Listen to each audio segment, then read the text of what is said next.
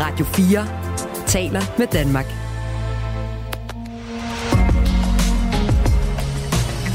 Du lytter til Radio 4 undersøger.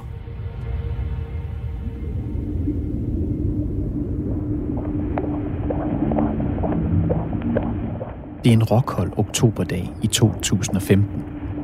En kvinde går alene af snævre bostensbelagte gader i en fremmed storby. Hun kører med sporvogn, ser på butikker, besøger det historiske kongeslot og spiser på restaurant om aftenen. Hun ligner en turist med praktiske sko og alverdens tid. Men hun er her udelukkende for at få sat et punktum. Så jeg var sådan lidt, yes, hvis jeg er heldig, så kan jeg nå flyveren hjem i aften. Nu, nu kan jeg få afsluttet det her. Altså, jeg skal ikke have noget med det der, der er i min mave at gøre.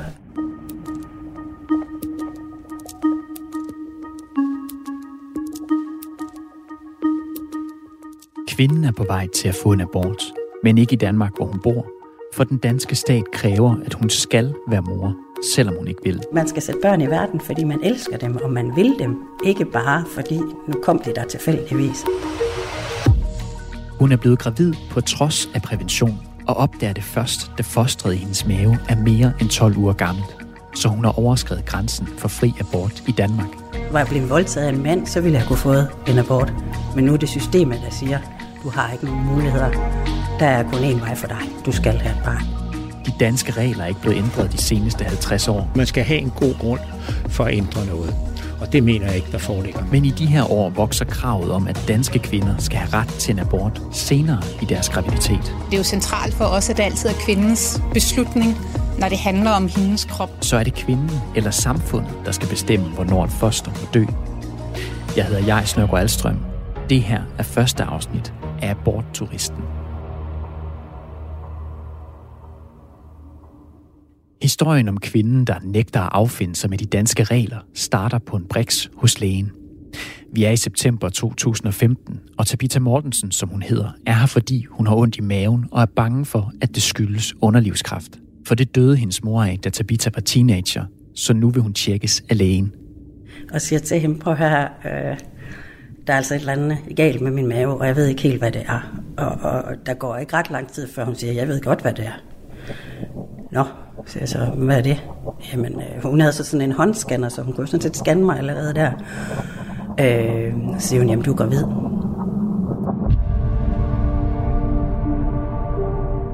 Lægens besked er fuldstændig uforståelig for hende, for hun har brugt prævention hele sit voksne liv. Jeg har taget p-piller i 20 år, der har aldrig været problemer. Og det, det også har gjort ved min krop, det var, at, at jeg havde ikke sådan en regelmæssig menstruation. Jeg havde faktisk næsten ikke menstruation, så det, at jeg ikke havde haft menstruation i et par måneder, det var ikke noget, jeg sådan reflekterede over, fordi det, det oplevede jeg en gang imellem, at, at så, så havde jeg stort set ikke øh, nogen menstruation, eller øh, der kom kun ganske lidt. Men lægen er ikke i tvivl. Tabitha er gravid. Jeg skal have en abort. Jeg siger, men, men du, er, du er på grænsen til, at du ikke kan få den. Altså, hvad? Ja, det er i hvert fald, det er lige omkring de der 12 uger, jeg bare sådan tænkte, 12 uger? Min krop har ikke fortalt mig noget, og det siger alle de der folk, der bliver gravide, at så kan man jo mærke på kroppen, og der sker et eller andet. Men jeg har jo aldrig haft det mindset i hovedet, at måske var jeg gravid, så nu skal jeg mærke efter. Øh, så det er den der meget, meget, meget lille procentdel af noget, der går galt. Og så starter helvede så, for at sige det mildt ud. Tabitha har indtil da levet sit liv med den indstilling, at hun ikke skulle have børn. Hun er her i 2015 38 år, og hun har fart på i sit job i restaurationsbranchen, som er langt mere end et job for hende. Danmarks bedste tjener.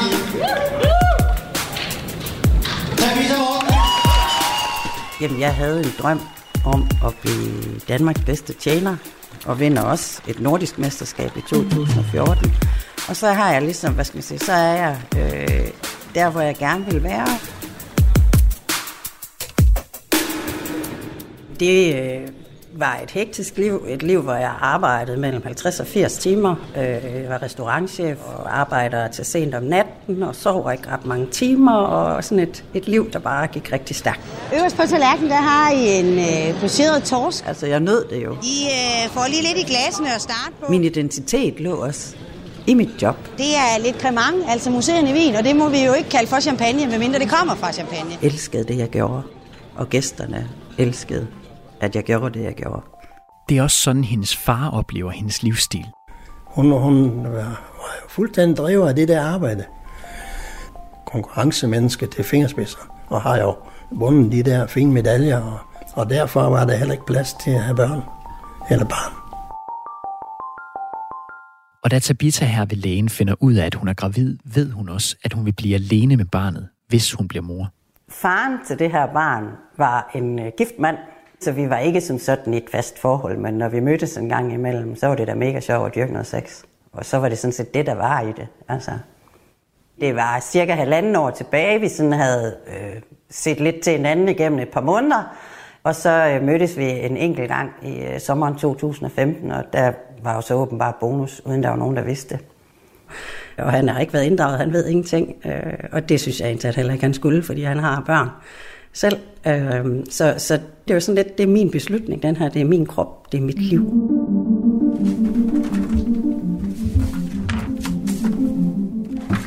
Jeg kopierer lige dem her. Ja, det er så fint. Ja. Tabitha har udleveret alle sine papirer fra sine journaler til min kollega Christine Søling Møller. Det der, det er bare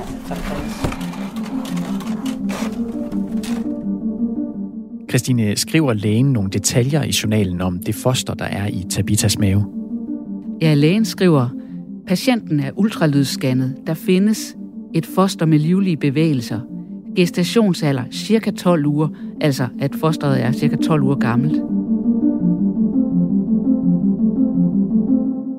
Den 12. graviditetsuge er grænsen for fri abort i Danmark. Og på sygehuset kan en mere grundig ultralydsscanning påvise præcis, hvor langt Tabitha er. Altså om hun er på den ene eller den anden side af grænsen for fri abort. Så siger hun, jamen det kan være det i dag, det kan være det i morgen, hvis vi skal nå det inden for den her grænse. Så jeg ringer over til sygehuset, og så kommer jeg derover. Men lige der er Tabitha mere optaget af at nå dagens arbejde som restaurationschef. Og så skulle vi faktisk have ledermøde på mit arbejde øh, om torsdagen, hvor jeg er over ved min egen læge. Øh, og jeg ringer faktisk til min kollega på vej fra lægen over til sygehuset, og siger, Nå, men, øh, jeg har lige været ved lægen og sådan noget, øh, og, og de, hun har lige sendt mig over, fordi jeg skal have en abort, så jeg kommer måske lidt senere til det der møde. jeg var ikke bevidst om, hvor alvorligt det i og for sig var, for jeg tænkte, den fikser vi da lige high, ligesom jeg har fikset alt muligt andet igennem mit liv. På sygehuset bliver Tabitha undersøgt igen, så man kan være sikker på, om hun er inden for grænsen og kan få en abort. Og der kommer en læge ind, og der kommer en jordmor ind, og de undersøger mig, og de scanner og mærker efter, og altså alting. Og jeg, jeg, sådan, jeg, jeg, tænker ikke, altså, jeg tænker ikke, det bliver noget problem. Men der er underligt stille i undersøgelseslokalet. Hverken lægen eller jordmoren siger noget til Tabitha. De er ikke sådan særlig informative. Øh, og, og, hvor jeg sådan tænkte, okay, nu kommer læge nummer to. Hvorfor det? Altså, fik en lang snak derinde om, at, at jeg ikke jeg havde ikke lyst til at skulle have et barn. Jeg ønskede det simpelthen ikke. Øh, og det kunne de sådan set også godt forstå, men så kunne de jo så fortælle, at jeg var i hvert fald over uge 12, så de kunne ikke lave aborten. Christine, kan man se noget i Tabitas journal fra sygehuset om, hvor stort hendes foster er? Ja, altså, der står, at øh, der ses et foster med fin hjerteaktion, målt til 69,1 mm. Og så står der gestationsalder 13 plus 0. Altså præcis en uge over grænsen for fri abort. Og så bliver jeg sådan lidt, okay, øh, hvad gør jeg så? Altså, jeg skal have en abort. Jamen det, det var ikke, de måtte ikke gøre det ifølge reglerne. Og, og så bliver jeg sådan lidt frustreret første gang. Altså, og bare tænker, jamen, hvad er det lige, jeg har sagt? At jeg skal have et barn? Øh, nej, det skal jeg ikke. Jeg skal ikke have et barn. Tankerne raser rundt i hovedet på Tabitha på vej hjem fra hospitalet. Hun vil ikke være mor til fosteret i sin mave, men beslutningen er ikke længere hendes. Jamen, jeg kan faktisk huske, hun ringede til mig ret øh, forvirret og ret øh, ude, altså ude af den det er Tabitas veninde Kristin, der husker tilbage. Det kunne hun slet ikke forholde sig til, at hun, at hun var gravid, og hun var virkelig chokeret over det også. Og jeg tænker rent biologisk set, kan hun mærke, at hun ikke skal have børn. Og det har hun taget en beslutning om for mange år siden. Så jeg tror, hun følte det som et kæmpe overgreb lige pludselig at skulle have et barn. ja. Og øh, jeg er jo mor til fem, Øh, så jeg kan ikke forstå den tankegang. I mit øh, moderhjerte, der tænker jeg, jamen overvejer du det ikke, eller sådan, er, er det ikke til, er det ikke til, til tanke, men det, nej. Men jeg kan godt forstå det i hendes liv, og jeg respekterer hendes øh, hvad kan man sige, standpunkt i det. Jeg sagde, hvad har du brug for, hvad kan, hvad kan jeg hjælpe dig med? ja, jeg kan huske, hun svarede, jeg skal have hjælp til ikke at have det her barn. Jeg skal ikke have noget barn. Tabita har dog stadig et halmstrå at klamre sig til. For man kan godt få en abort efter 12. graviditetsuge. Men det skal gennem et abortsamråd først, der skal godkende aborten. Det er en regel, der ikke er ændret siden kvinder i Danmark for 50 år siden fik ret til fri abort. Grænsen er heller ikke rykket siden. Men nu har debatten om grænsen for fri abort taget fart. Der bliver talt om fri abort frem til uge 18, så kvinder i Tabitas situation selv kan træffe valget, uden at skulle gennem et samråd. Først og fremmest så øh, er det jo centralt for os, at det altid er kvindens beslutning, når det handler om hendes krop. Det er grundlæggende hendes eget valg, og det er umyndiggørende, at vi tager det valg ud af kvindernes hænder. Det er deres beslutning. De kender deres situation og deres ressourcer bedst. Det handler om, at jeg ikke synes, at kvinder skal umyndiggøres, og de skal have lov at tage beslutningen selv. Det er både organisationer som Sex og Samfund og politikere fra forskellige partier, der argumenterer for at rykke grænsen for fri abort til 18. graviditetsuge. Flere sundhedsfaglige personer bakker også op om det. Men det er ikke alle, der mener, at grænsen skal flyttes. Altså, for at springe liv i det, så mener jeg ikke, at der er sket noget, eller vi ved noget nu, der gør, at der er god grund til at flytte den. Jeg taler med Gorm Greisen, der er professor og overlæge på Rigshospitalet og er tidligere formand for etisk råd. Han har i en menneskealder arbejdet inden for det område, der har med for tidligt fødte børn at gøre. Altså der, hvor man forsøger at redde meget små børn. En af grundene til, at han mener, at grænsen for fri abort ikke skal hæves, er, at det, der hedder levedygtighedskriteriet, altså hvor tidligt et barn kan overleve uden for sin mors mave, ligger stadig tidligere i graviditeten. Den blev flyttet ned i 2005, så sent som 2005 i Danmark, fra 28 uger til 22 uger, og det blev den jo fordi, at øh, vores muligheder som børnelæger for at holde disse børn i live, eller redde dem, eller hvad man vil kalde dem, kalde det ikke, de var blevet bedre og bedre. Og den proces fortsætter. Så derfor er han bekymret for, at man ved at flytte grænsen for fri abort vil komme til at stå i en situation, hvor man på den ene stue på hospitalet aborterer børn, der har samme alder som de børn, man på den anden stue på hospitalet gør alt, hvad man kan for at redde. Og ved 22 uger, så kalder vi det jo ikke længere en abort, hvis det skulle ske af sig selv, så kalder vi det en dødfødsel. Og øh, rundt omkring i verden er der jo nogen, der har holdt liv i børn, der var mindre end det, som er blevet øh, rigtige børn og mennesker. Kom Greisen mener også, at man bevæger sig i et etisk grænseland, når man afslutter graviditeter sent, fordi vi samtidig har en kultur for at gøre fostrene til mennesker tidligt i graviditeten. Der hænger jo øh, øh ultralydsbilleder af, af, af fostre øh, på køleskabene rundt omkring fra scanningen i 11. uge. Øh, der ligger, hænger også nogle fra tidligere scanninger. øh, og de hænger der jo, fordi at de er allerede en del af familien. Men det er jo så ønskebørnene. Ja, men er det sådan, at vi synes, at der skal være den afgørende forskel på ønskebørnene og de uønskede børn? Er det sådan, at de uønskede børn kan vi slå ihjel? Og du mener, at det er børn, man slår ihjel, når man får en abort? Ja, lad os så sige, at vi slår det potentielle barn ihjel. Det er et menneskeliv, som vi afbryder. Det er ikke den indstilling, Tabita har til fostret i sin mave. Det var kun et foster. Altså, det, det, det barn har ikke, kan ikke endnu bede om retten til noget som helst, fordi det er ikke noget som helst. Øhm.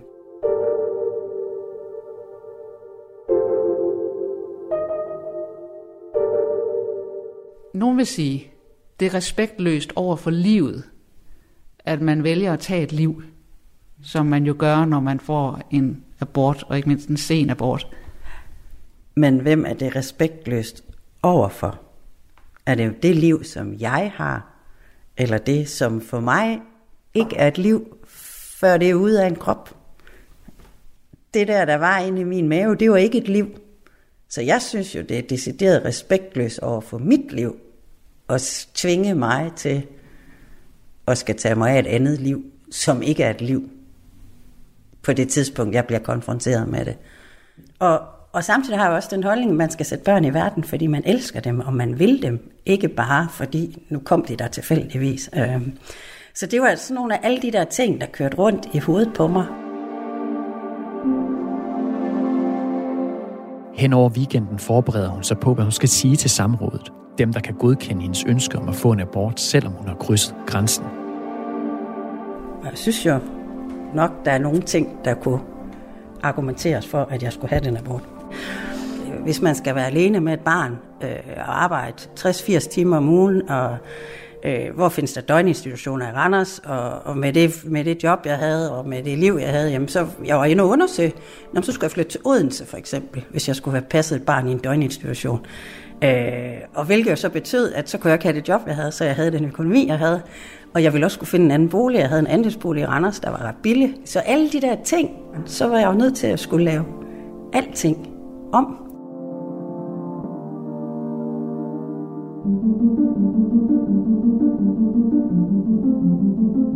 Samrådet kan give lov til det, der hedder senabort frem til 22. graviditetsuge. 700-800 kvinder søger hvert år om sådan en senabort, og hvis der er noget galt med fosteret, får man stort set altid lov til at få aborten. Man kan også få lov, selvom der er tale om et rask foster, hvis det vil være en alvorlig belastning for kvinden at få barnet. Men det er langt sværere at få lov med den begrundelse. Omkring 50 kvinder om året får ikke lov til at få en senabort. Nogle af kvinderne anker afgørelsen, men få får afgørelsen omstødt. Prøv lige at se her, jeg, jeg har fået agtindsigt i de afslag på senabort fra abortankenævnet, der blev anket i 2021. Ja. Altså, det er de kvinder, der en gang har fået afslag, som de så har anket, og så har de fået afslag endnu en gang.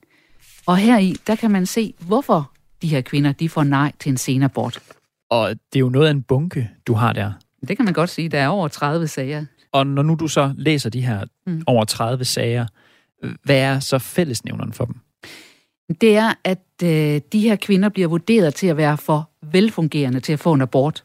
Altså, at de øh, har så stabilt et liv, at det ikke vil være en alvorlig belastning for dem at få et barn. Og altså, hvornår er man for velfungerende? Ja, det kan man sige, det kan være et ret vidt begreb. Det kan være, at øh, man har job, en god bolig, en mand og et netværk. Men øh, der er for eksempel også en sag her med en 19-årig, der bor hos sin mor, og hun udtaler, at hun ikke føler, hun har lært at tage vare på sig selv endnu. Men hun får afslag. Der er flere end hende, der giver udtryk for, at de har sociale udfordringer. Jeg har talt med nogen, som så bare ikke har lyst til at blive interviewet, fordi det er for sårbart for den og noget, de måske ikke engang har fortalt til deres nærmeste. Men øh, der er også hende her. Ja. Altså, hun har både mand, hus og job. Altså, så kan hun krydse af i den der kategori med at være velfungerende. Men hun er også psykisk sårbar, og hun er bange for, hvad der vil ske, hvis hun bliver tvunget til at få et barn. Du kan selv læse her, hvad hun siger. Der står, har udtrykt desperation over graviditeten. Hun frygter for sine tanker og reaktioner, hvis hun får afslag på abortønsket. Ja, det får hun jo. Altså på trods af den desperation, hun udtrykker her. Ja, og jeg har kontaktet hende, og efter at vi har haft en lang snak, og efter at hun har haft lange overvejelser og samtaler med sin mand, så har hun faktisk sagt ja til at fortælle sin historie, selvom det er meget sårbart for hende. Og jeg har aftalt med hende, at øh, vi mødes hjemme hos hende.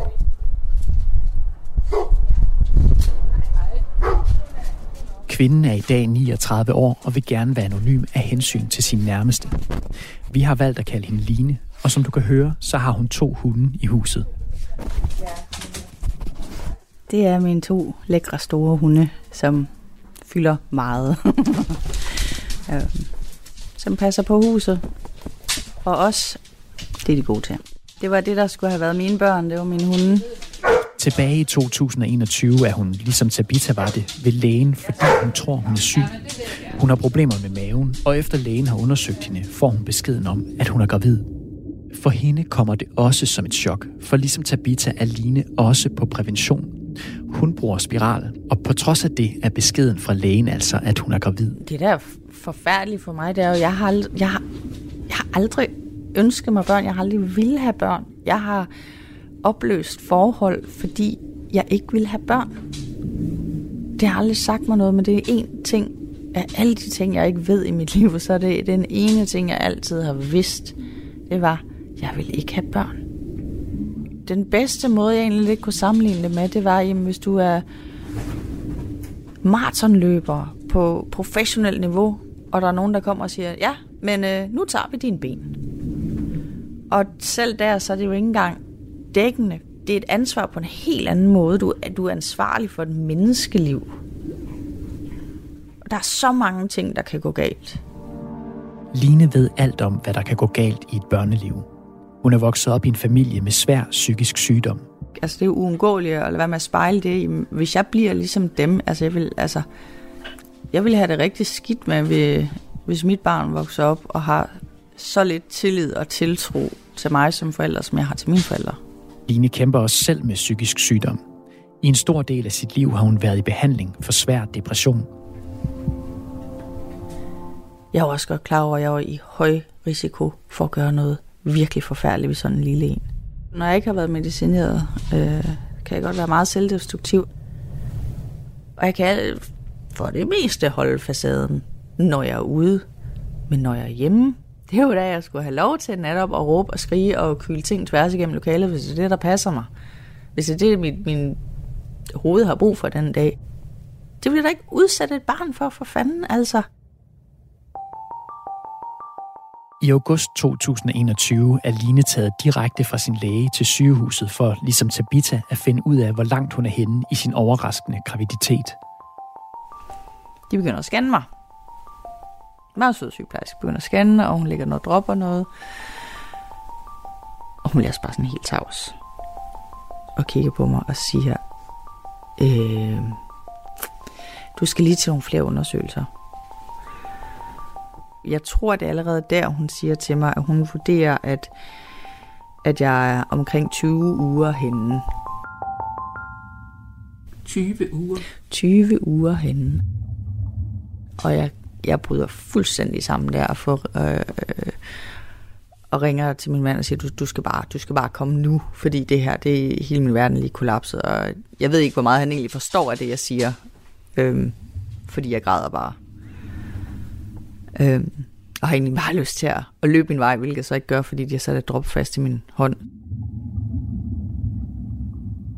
Og jeg siger, jeg kan huske, jeg siger til hende, jamen jeg kan da ikke være, jeg kan da ikke være 20 år henne. Altså, jeg ligner sgu da ikke en gravid, siger jeg til hende. Altså, prøv da at se, du kan ikke se noget på min mave. Nej, men det kan hun jo sådan set godt se. Og det er ikke, fordi jeg er tyk eller noget, men man kan vidderligt ikke se noget der. Altså, jeg har ikke engang taget på.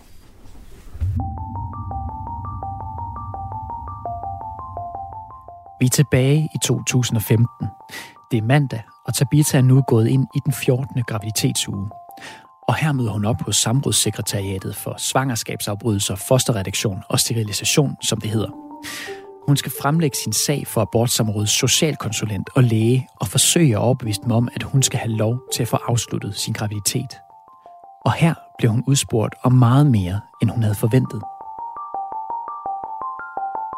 Hele mit liv bliver gennemgået. Hvordan er min økonomi, og hvordan er mit netværk og boligsituation, og sådan masse materielle ting, synes jeg jo også, vi var, vi var inde omkring. Øhm, har der været konflikter i hjemmet, har, der, altså, har du været udsat for vold, og har der været sygdom i familien, har, altså hvordan øh, med kærester og med mand, og hvilke tanker havde jeg øh, omkring livet, og hvad ville jeg gerne med livet, og hvor, og så er også nogle ting, hvor jeg sådan tænkte, hvorfor har I brug for at vide det her, altså med mit sexliv, og altså, hvad, hvad skal I bruge det her til? Øh, jeg har sagt, at jeg ikke vil have et barn, har I behov for at vide mere? Altså, og så tager det to, to og en halv time, tror jeg, det her møde. Jeg, jeg følte virkelig, da jeg tog derfra, at, at, at jeg havde vendt vrangen ud på mig selv i, i, i den bedste, øh, hvad skal man sige, for på bedste måde at forklare, hvorfor de skulle give mig lov til at få den her abort. Altså øh, helt, ikke bare, altså helt nede grædende og sige, prøv at høre, jeg skal. Altså, I må ikke sige nej til det her, for det kan ikke. Det er ikke det, mit liv er baseret på, at jeg lige pludselig skal have et barn. Efter mødet bliver et referat overdraget til et råd, der består af en jurist, en psykiater og en læge. De tager stilling til, om de grunde, Tabita giver for at ville have en abort, er tungtvejende nok. Nu er der bare tilbage at vente på afgørelsen. Line kommer også igennem samme samråd, men først senere og under et endnu større tidspres end Tabita. For da hun er på hospitalet, beholder sundhedspersonalet hende længe, for de er usikre på, om det nu passer, at hun er 20 uger henne i sin graviditet. Ja, jeg tror, vi er derinde i fem timer eller sådan noget ganske vanvittigt. Og bliver scannet og bliver spurgt og får taget blodprøver og... Øh, jeg kan huske, de spørger om, om vi vil se det, da de scanner. Jeg bare siger, nej, det vil jeg ikke, fordi det skal bare væk. Det er ikke noget, der er der, ikke noget. Og de bliver ved med at prøve at sige til os, jamen, jamen altså nu så forstår vi vurderer dig til at være i, i uge 22. Abortgrænsen, altså for senabort, er uge 22. Og siger bare, jamen så må I skulle tage en beslutning nu. Så må I gøre noget nu, lige nu. Så jeg bryder jo helt sammen. Øhm, det, de stiller mig i udsyn, det er jo, at det kommer ikke til at ske med en abort. Og de kunne lige så godt, altså, de kunne lige så godt have sagt til dem, at dit liv er ikke noget værd. Det, det kan jeg ikke. Jeg, jeg skal ikke være mor. Og det siger jeg også til dem flere gange, men jeg skal ikke være mor. Det, det kommer ikke til at ske det her. Det, det vil jeg ikke. Jeg vil ikke, jeg vil ikke igennem en fødsel. Jeg vil ikke igennem en graviditet. Jeg vil ikke, jeg vil ikke det her.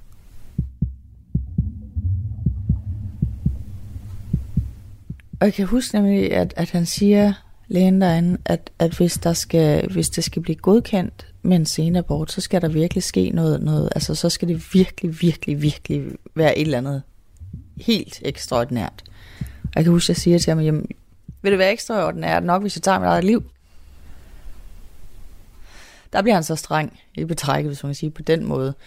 Øhm, og det var så nok ikke det, han skulle lige der, fordi så altså der begynder det virkelig at, komme over for mig, og, og min mand må jo nærmest sådan halvvejs holde på mig, fordi jeg, der, der bliver jeg gal. Ved 22 uger er der ikke meget at gøre i forhold til at få en abort i Danmark, men hun søger alligevel om det. Tabitas graviditet er ikke lige så fremskreden. Hun er kun i uge 14, og dagen efter samtalen med abortsamrådets socialkonsulent er hun hjemme for arbejde. Hun venter på at få at vide, om hun slipper for at skulle være mor eller ej. Og jeg sidder inde i stuen i min sofa og øh, tænkte, ja, ja det, det skal sgu nok gå. Og så bliver jeg ringet op, og så siger hun så, at, øh, at det er desværre blevet sagt nej til, at jeg kan få den her abort. Og så bryder jeg fuldstændig sammen. Og tuder og tuder og tuder, og øh, og siger, jeg smadrer mit liv. Altså, jeg har taget en beslutning om at smadre mit liv. Altså, og det var så der, hvor nu er jeg nødt til at skal have en anden plan, end, end den, jeg troede lå lige for. Det skal dog vise sig, at det samme system, som netop har besluttet, at det vil være ulovligt for Tabita at få en abort, samtidig opfordrer hende til at skynde sig. For hun kan stadig nå at få aborten, bare i et andet land. Det her var første afsnit af Bortturisten. Serien er tilrettelagt af Christine Sønning Møller, Tobias Hansen Bødger, Sara Birk Becker og af mig. Jeg hedder Jais Nørgaard Alstrøm. Asbjørn Kjærgaard Pedersen stod for musikken, og redaktør er Jon Hasselbalg Mikkelsen.